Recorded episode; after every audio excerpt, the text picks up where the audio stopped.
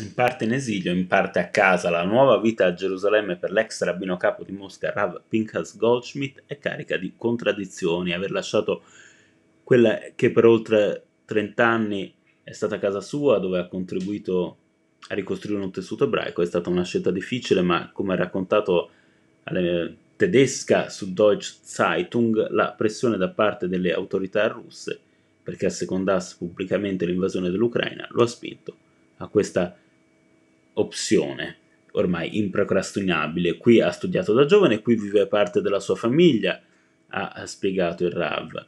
Eh, dunque è anche casa mia, ma naturalmente mi sento come in esilio, evocando le pressioni subite dal Cremlino, Rav Goldschmidt ha affermato chiunque parli della guerra corre il rischio di essere punito e imprigionato.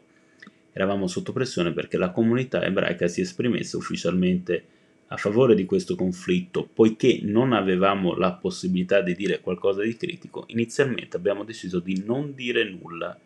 Per me è stato un grande problema morale, rimango in silenzio eppure devo fare qualcosa per questo motivo. Io e mia moglie abbiamo deciso di lasciare la Russia come i coniugi Goldschmidt, altre migliaia di persone nella prima metà del 2022 hanno deciso di fare l'ALIA dal da Mosca e dintorni, secondo i dati del Ministero israeliano preposto, ai primi di luglio ad emigrare sono state 16.598 persone, il doppio rispetto al 2021 e il 40% in più rispetto a chi è arrivato nello stesso periodo dall'Ucraina.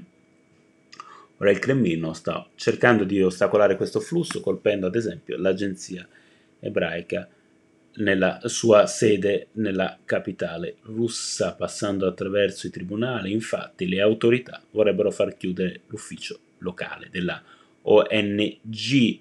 Una notizia che sui social il Rav Goldschmidt ha commentato con un certo sarcasmo. In realtà, la Russia ha fatto di più per promuovere l'emigrazione in Israele negli ultimi mesi di quanto abbia fatto l'agenzia ebraica negli ultimi dieci anni.